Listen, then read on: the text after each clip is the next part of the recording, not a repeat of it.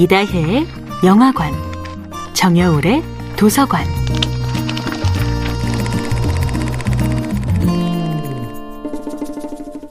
안녕하세요. 여러분과 아름답고 풍요로운 책 이야기를 함께하고 있는 작가 정여울입니다.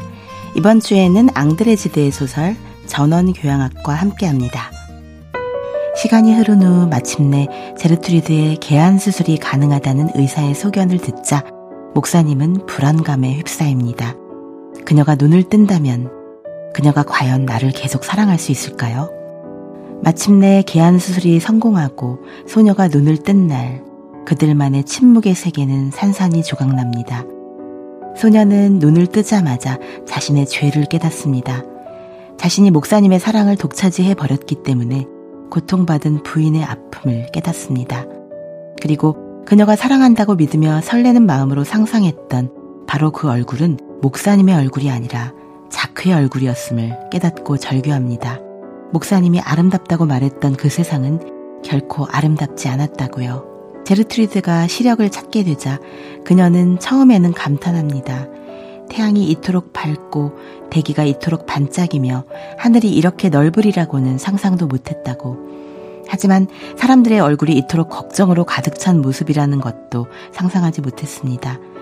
그녀가 처음 본 것은 우리의 과오, 우리의 죄였습니다.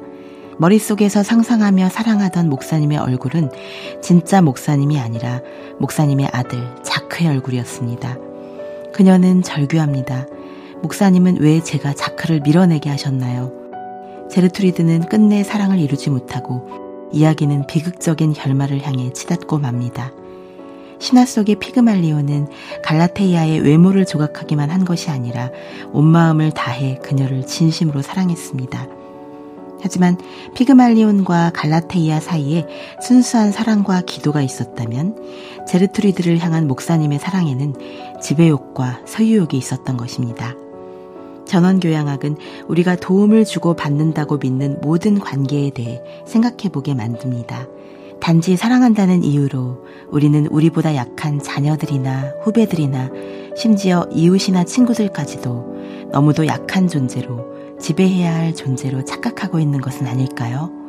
사랑을 주되 사랑을 되돌려 받을 계산을 하지 않는 순수하고 해맑은 사랑은 왜 이토록 어려운 것일까요?